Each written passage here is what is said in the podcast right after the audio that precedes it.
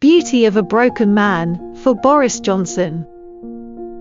I was bullied out of my office. I rose in light, fell in the void. I stood up for what was right, but people were annoyed. They wanted them to die. No matter how much aid I offered, they thought only of themselves. If I were a weak man, I would cry. I wanted to help. My humanity gnaws at me. All the power I have in atrophy. I would send troops if I could.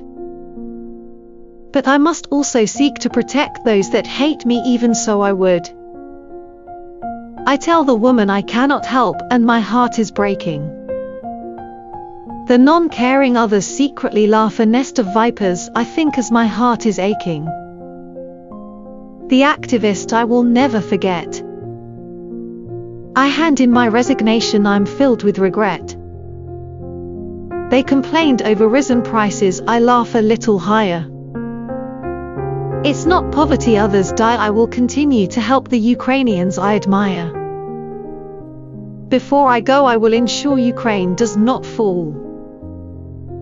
Even if by others I'm thought of as a fool.